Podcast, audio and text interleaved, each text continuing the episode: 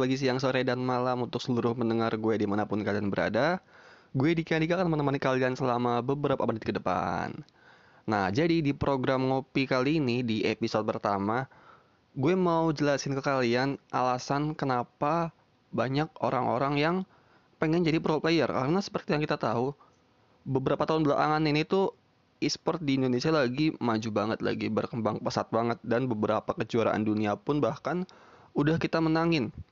Jadi itu bikin orang semakin pengen buat jadi pro player. Tapi sebenarnya alasan-alasan yang lebih uh, apa ya, lebih detail, lebih mendalam tentang kenapa orang pengen jadi pro player itu apa sih? Simak terus podcastnya.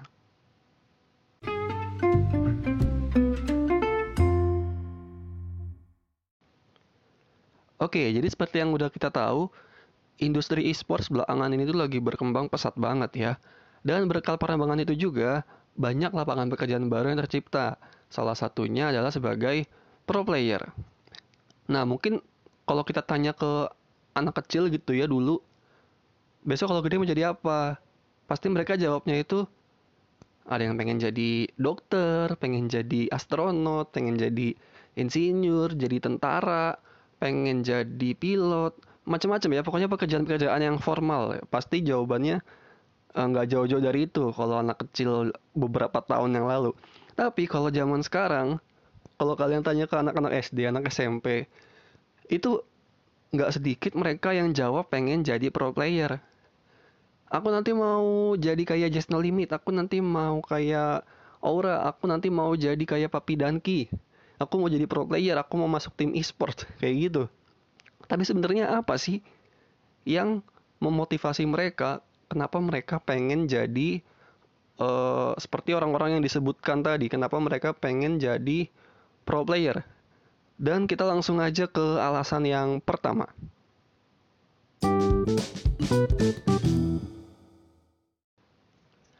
Alasan yang pertama adalah popularitas.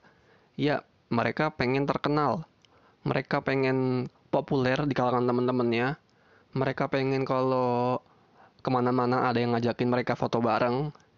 Dan mereka pengen kalau abis turnamen gitu ada yang mintain tanda tangan mereka. Ya intinya mereka pengen terkenal lah. Karena kalau kita lihat, kalau di e-sports itu, ibaratnya tuh yang garis depan itu adalah pemainnya atau si pro playernya ini. Yang ada di depan layar itu ya pemain-pemainnya gitu. Dan yang paling sering kesorot kamera kalau lagi turnamen ya pemain-pemainnya. Makanya pemain-pemainnya itu bisa dikenal oleh banyak orang. Karena kalau misalkan kita tanya ke orang di luar sana yang main game khususnya yang yang ngikutin e-sport, kalau kita tanya siapa pemain Mobile Legend RRQ, pasti mereka bisa jawab, oh ada Lemon, ada Liam, dan lain-lain sebagainya. Tapi kalau kita tanya siapa manajer tim RRQ, mereka belum belum tentu tahu siapa gitu. Kalau kita tanya siapa pelatihnya tim Onyx, mereka belum tentu tahu siapa pelatihnya tim Onyx. Tapi kalau kita tanya siapa pemain Mobile Legend dari tim Onyx, wah mereka udah pasti tahu siapa aja pemain-pemainnya gitu kan. Karena pemain-pemainnya itu ya sering nongol di TV gitu, sering nongol juga di YouTube. Itulah kenapa mereka pengen jadi pro player karena mereka pengen dikenal oleh banyak orang. Jadi itu mereka jadi punya pride tersendiri gitu, punya kebanggaan. Wah, gue dikenal banyak orang nih. Wah, gue kalau uh, ke mana-mana ada yang mintain foto nih. Ada yang yang pengen seperti itu gitu loh. Ada yang uh, ibaratnya tuh mereka pengen jadi pro player tuh semata-mata cuma biar terkenal doang gitu biar jadi artis lah gitu istilahnya ya dikenal terus apa kalau turnamen diajakin foto bareng gitu jadi seakan-akan mereka itu artis gitu jadi itu alasan yang pertama adalah karena mereka pengen terkenal atau populer.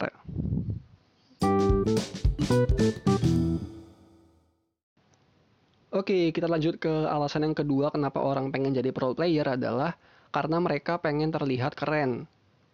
Seperti yang kita tahu, tim e-sport itu kan pada pakai jersey ya. Dan jersey-nya itu setiap musim atau setiap season itu bakal berubah. Nah, berubahnya itu nggak cuma dari segi perubahan warna ataupun corak jersey-nya, tapi juga berubah dari segi desainnya, entah itu desain kerahnya, desain lengannya, dan lain sebagainya. Dan selain jersey, tim e-sport juga biasanya punya beberapa aksesoris atau atribut lain, misalkan jaket, jogger pants, topi, dan lain sebagainya yang bisa menunjang penampilan.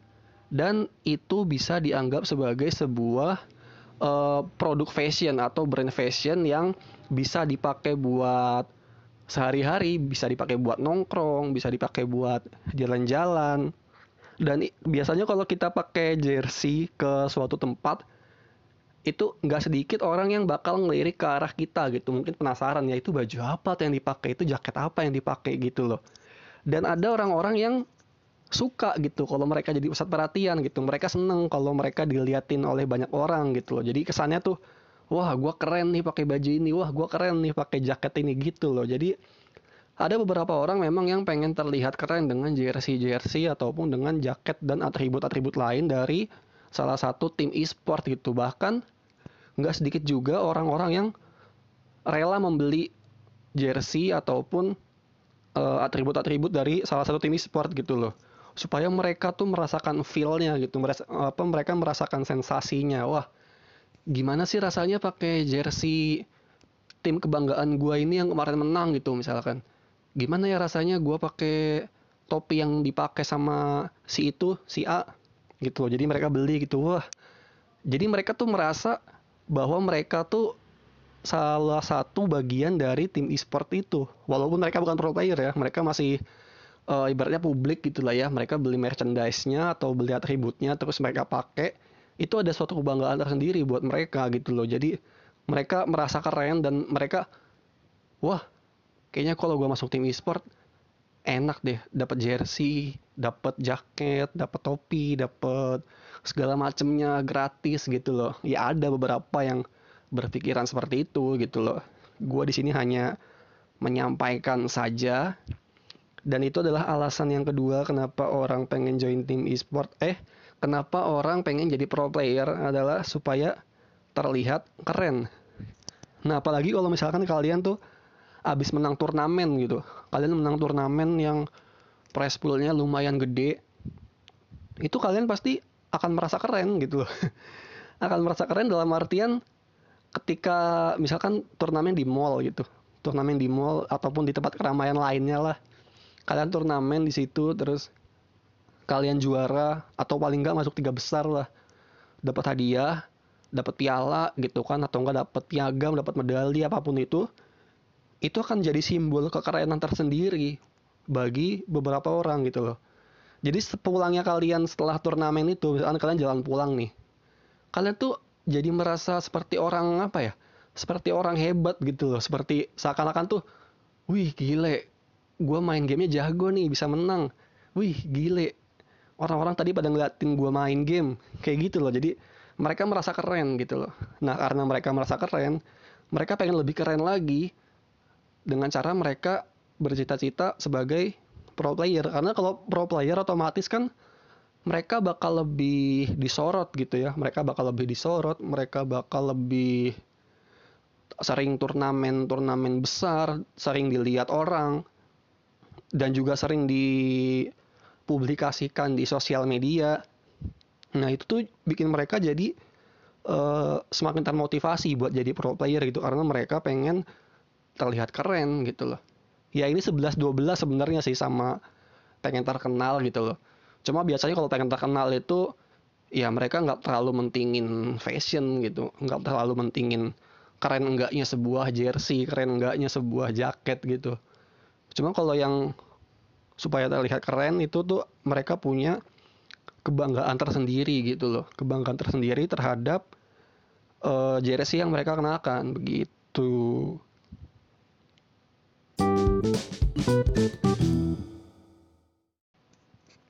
Oke, kita lanjut. Alasan yang ketiga kenapa orang pengen jadi pro player adalah karena mereka pengen berkompetisi karena mereka ingin memenangkan suatu pertandingan. Karena gini, nggak semua pertandingan itu bisa diikuti oleh uh, publik istilahnya gitu ya.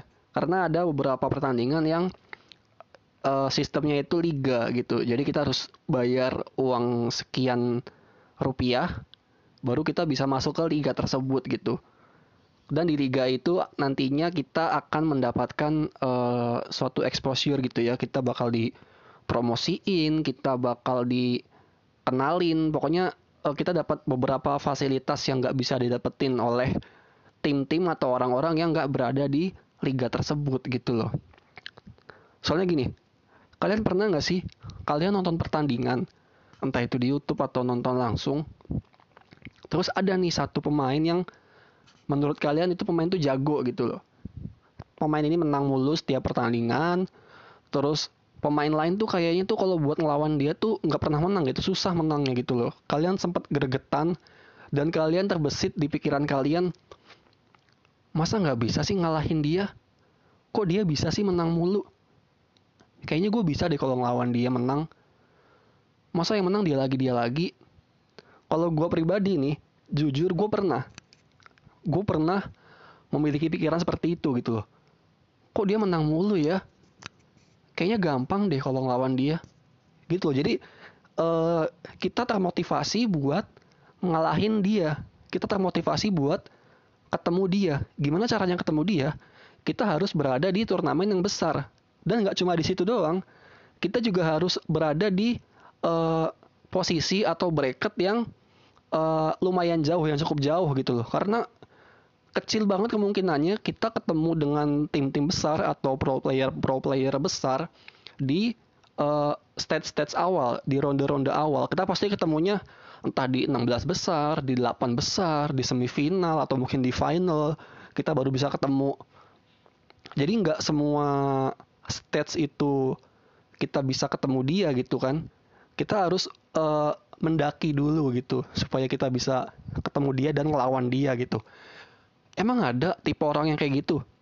Ada cuy. Percaya sama gue ada. Gue tahu orangnya. Dulu uh, dulu ada orang yang uh, dia tuh pengen banget buat ngelawan Lemon. Jadi kalau yang kita tahu buat yang main Mobile Legend itu kan Lemon punya julukan alien kan. Punya julukan alien, bisa pakai semua hero. Dan teman gue ini dia penasaran. Emang Lemon sesusah itu ya? Kok kayaknya kalau orang-orang ketemu dia, kalau tim-tim lain ketemu dia kayaknya susah banget buat menang. Perasaan Lemon mainnya gitu-gitu doang dah. Cuma bisa nguasain ya hero emang banyak sih tapi kayaknya mainnya biasa aja nggak jago-jago amat. Gitu loh. Gue ada kenal orang kayak gitu. Dan akhirnya dia masuk e-sports. Dia masuk e-sport salah satu tim e-sport ya gue nggak usah sebutin namanya gue nggak usah sebutin nama orangnya juga tapi pokoknya ada. Dan dia waktu itu beneran kesampaian. Dia beneran kesampaian buat ngelawan tim RRQ full tim tim utama. Dan dia di situ bener-bener ngelawan Lemon face to face. Salaman sama Lemon. Di situ gue hampir ngakak sih waktu itu karena uh, istilahnya apa ya keinginan dia benar-benar terwujud gitu loh. Keinginan dia masuk uh, tim e-sport keinginan dia buat jadi pro player buat ngelawan Lemon itu ternyata terwujud gitu. Gue ikutan seneng. Nah terus uh, setelah uh, matchnya udah selesai itu dia kayak bahagia gitu loh bahagia. Ya emang sih waktu itu posisinya dia kalah. Dia kalah 2-0 waktu itu di turnamen Mobile Legend tapi meskipun kalah dia nggak itu loh nggak nggak down mereka uh, mereka nggak sedih dia justru punya kepuasan tersendiri gitu loh, punya kebanggaan tersendiri gitu. Wah akhirnya bang, gue bisa ngerasain langsung lawan Lemon, nggak cuma denger kata youtuber-youtuber doang, nggak cuma nonton turnamen doang. Gue sekarang beneran bisa ngelawan Lemon, meskipun gue kalah. Seenggaknya ini pertama kalinya gue turnamen ngelawan Lemon, gitu loh. Jadi uh, dia punya motivasi gitu. Oke, next kalau gue ketemu lagi nih sama orang ini gue bantai. Kayak gitu. Jadi dia punya motivasi tersendiri. Mereka pengen uh, ngelawan pro player yang menurut mereka itu apa istilahnya ya? Menurut mereka sulit gitu ya. Menurut mereka mustahil mustahil dalam artian kok tim lain gak ada yang menang sih lawan dia? Gue bisa ah. Gitu loh. Jadi dia punya motivasi tinggi. Nah dengan kekalahan itu otomatis dia akan lebih rajin buat berlatih gitu loh. Dia bakal lebih rajin lagi buat ngelihat gameplay gameplaynya, entah itu gameplaynya Lemon yang ngalahin dia, entah itu gameplay dia sendiri yang dikalahin oleh Lemon gitu. Jadi dia jadi lebih semangat gitu, lebih semangat buat oke, okay, gue kalau ketemu orang ini lagi, gue nggak bakal kalah kayak tadi gitu loh. Jadi itu adalah alasan yang ketiga kenapa orang pengen jadi pro player.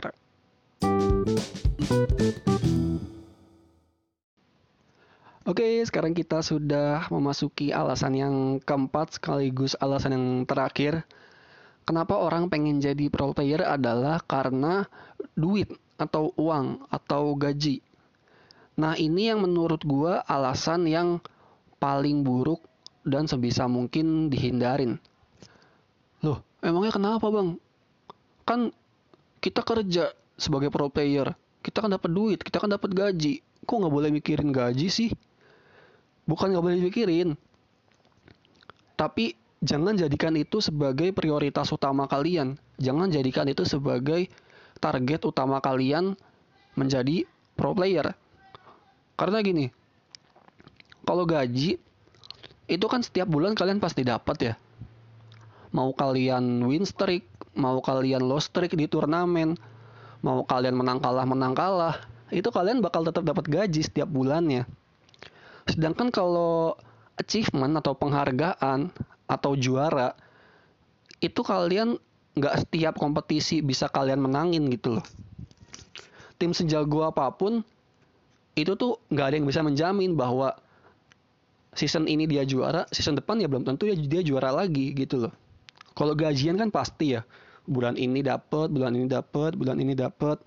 Tapi kalau turnamen atau kompetisi itu tuh nggak bisa kayak gitu. Itu nggak setiap bulan, nggak setiap musim kalian pasti menang. Sedangkan tim tempat kalian bernaung itu butuh achievement, butuh penghargaan, butuh juara gitu loh. At least tiga besar lah. Nah jadi kalau kalian cuma mikirin duit yang menjadi prioritas utama kalian itu tuh setelah kalian dapat gaji terus ya ya udah gitu loh kalian nggak mikirin menang kalah yang penting gue udah digaji. Mau gue menang kayak mau gue kalah kayak yang penting gue digaji. Yang penting gue udah ngikutin peraturan. Yang penting gue udah ikut turnamen. Yang penting gue nggak pernah telat. Ya nggak cuma sekedar itu gitu loh. Kalau kalian mikirnya kayak gitu, ya kalian gak akan lama berada di tim itu gitu loh. Kalian gak akan lama berada di tim tersebut. Karena tim tersebut membutuhkan achievement. Tim itu membutuhkan uh, kemenangan dan kalian gak bisa ngasih kemenangan ke tim itu, ya kalian lama-lama bakal dikeluarin gitu loh, bakal di kick, bakal digantikan dengan omongan yang lain, kayak gitu loh. Atau yang paling pahit kalian dicadangin.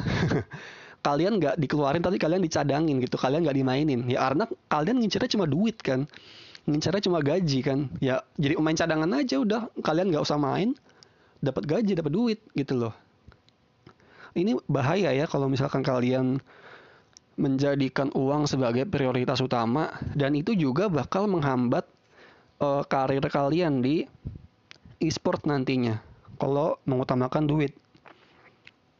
Contohnya gini, misalkan kalian sekarang berada di tim esports A, ada di tim A, kalian udah jalan satu season dan kemudian uh, kalian keluar dari tim A. Ya entah itu dikeluarin atau keluar sendiri. Pokoknya intinya setelah satu season kalian udah nggak ada di, di tim A. Nah terus kalian uh, jadi publik nih. Kalian jadi publik sambil nyari-nyari tim baru. Sambil nyari tim baru. Nah, kebetulan ada satu tim yang tertarik sama kalian. Kita anggap aja namanya tim B. Tim B tertarik sama kalian. Terus uh, tim B ngontek kalian nanya achievement kalian dan sebagai sebagainya terus tim tertarik nih. Uh, oke okay deh. Uh, kita tertarik nih sama kemampuan kamu. Kita tertarik sama attitude kamu. Kamu mau nggak join ke tim saya?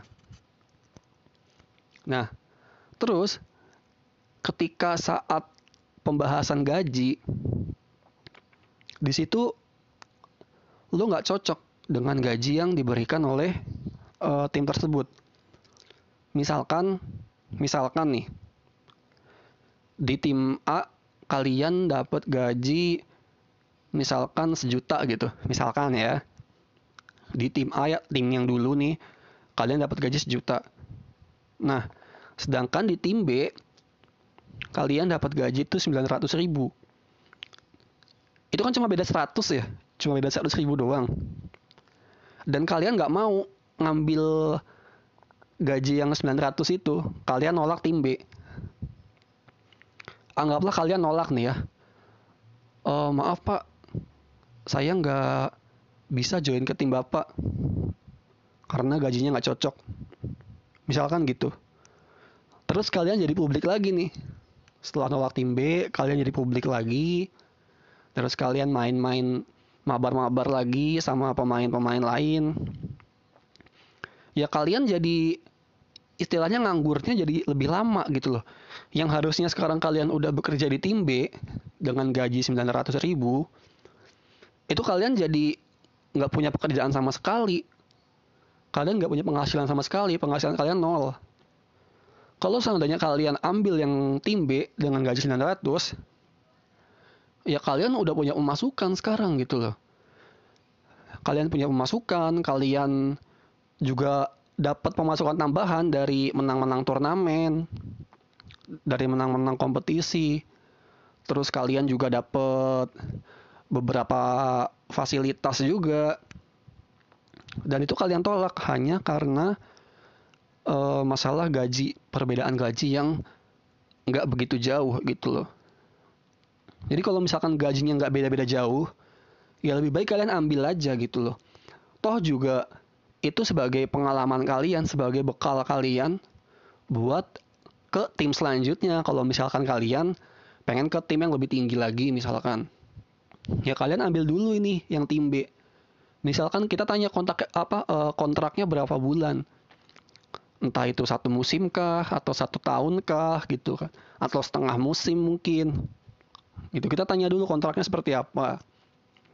Nah, kalau misalkan udah deal, misalkan oke okay, uh, eh, saya mau kontrak kamu satu season ya. Nanti setelah satu season keputusannya ada di kamu. Kamu mau lanjut sama kita atau kamu mau cari tim lain. Nah, kalau udah kayak gitu itu udah enak cuy. Kalian ambil aja dulu tim B nih dengan gaji 900 walaupun lebih rendah gajinya dari tim A ya kalian ambil dulu. Mungkin aja di tengah jalan nanti kalian bakal dinaikin gajinya karena prestasi yang kalian hasilkan untuk tim tersebut gitu loh. Karena ada loh ini pengalaman pribadi gue uh, suatu tim atau suatu pemain itu bakal naik gaji jika mereka punya uh, achievement yang patut dibanggakan gitu lah ya istilahnya.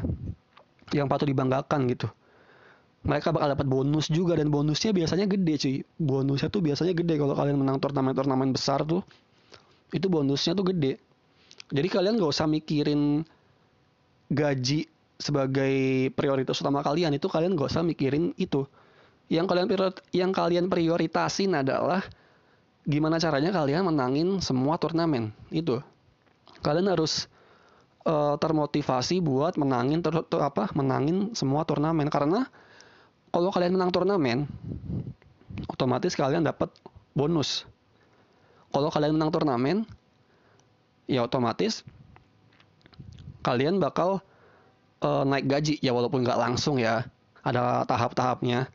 Tapi setidaknya itu merupakan uh, salah satu pertimbangan buat uh, pemilik tim buat naikin gaji kalian. Itu adalah dengan prestasi yang kalian dapat. semakin banyak prestasinya ya semakin banyak pula bonus yang lu terima. Semakin besar juga peningkatan gaji yang uh, lu terima gitu loh. Jadi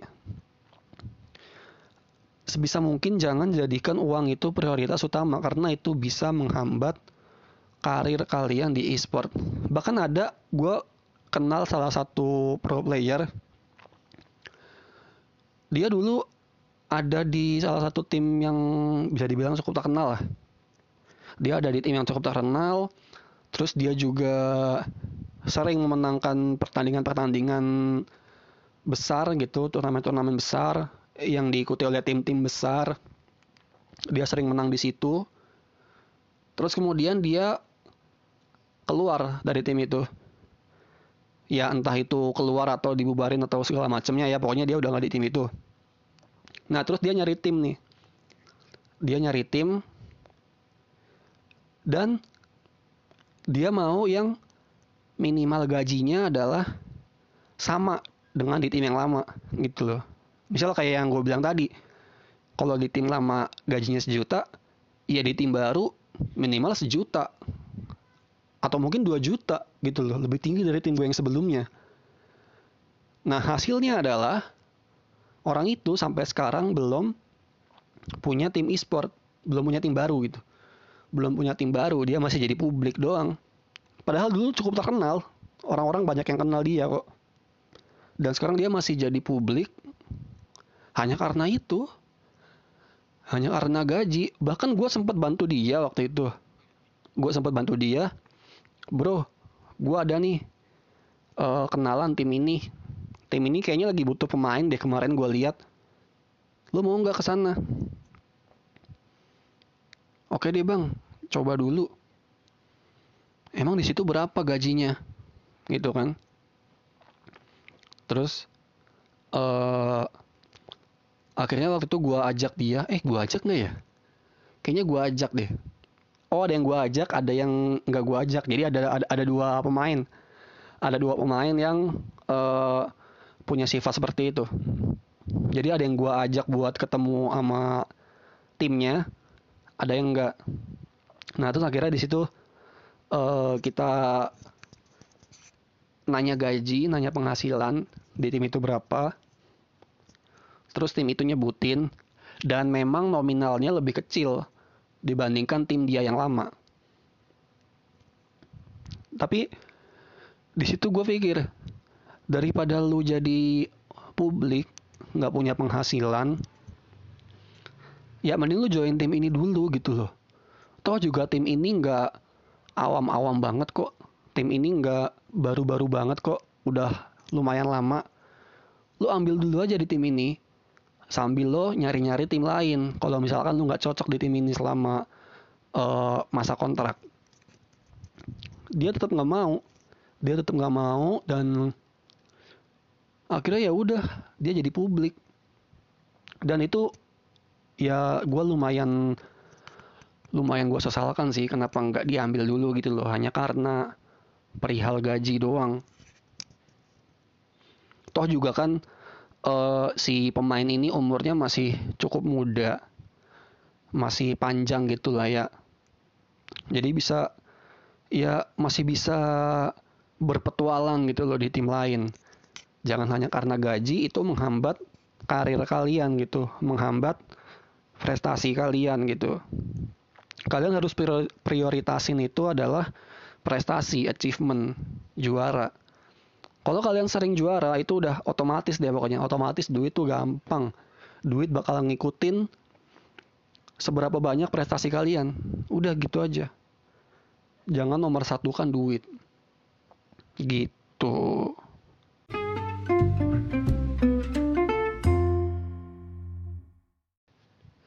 Ya, sampai juga kita di penghujung podcast sorry banget kalau misalkan agak-agak kaku-kaku gimana gitu ya karena ini juga podcast pertama gue dan gue juga nggak pakai naskah. Makasih banget buat yang udah dengerin dari awal sampai habis.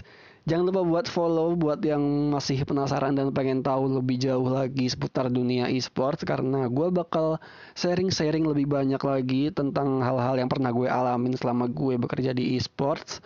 Makasih buat yang udah dengerin dari awal sampai habis. Jangan lupa buat follow. Thank you.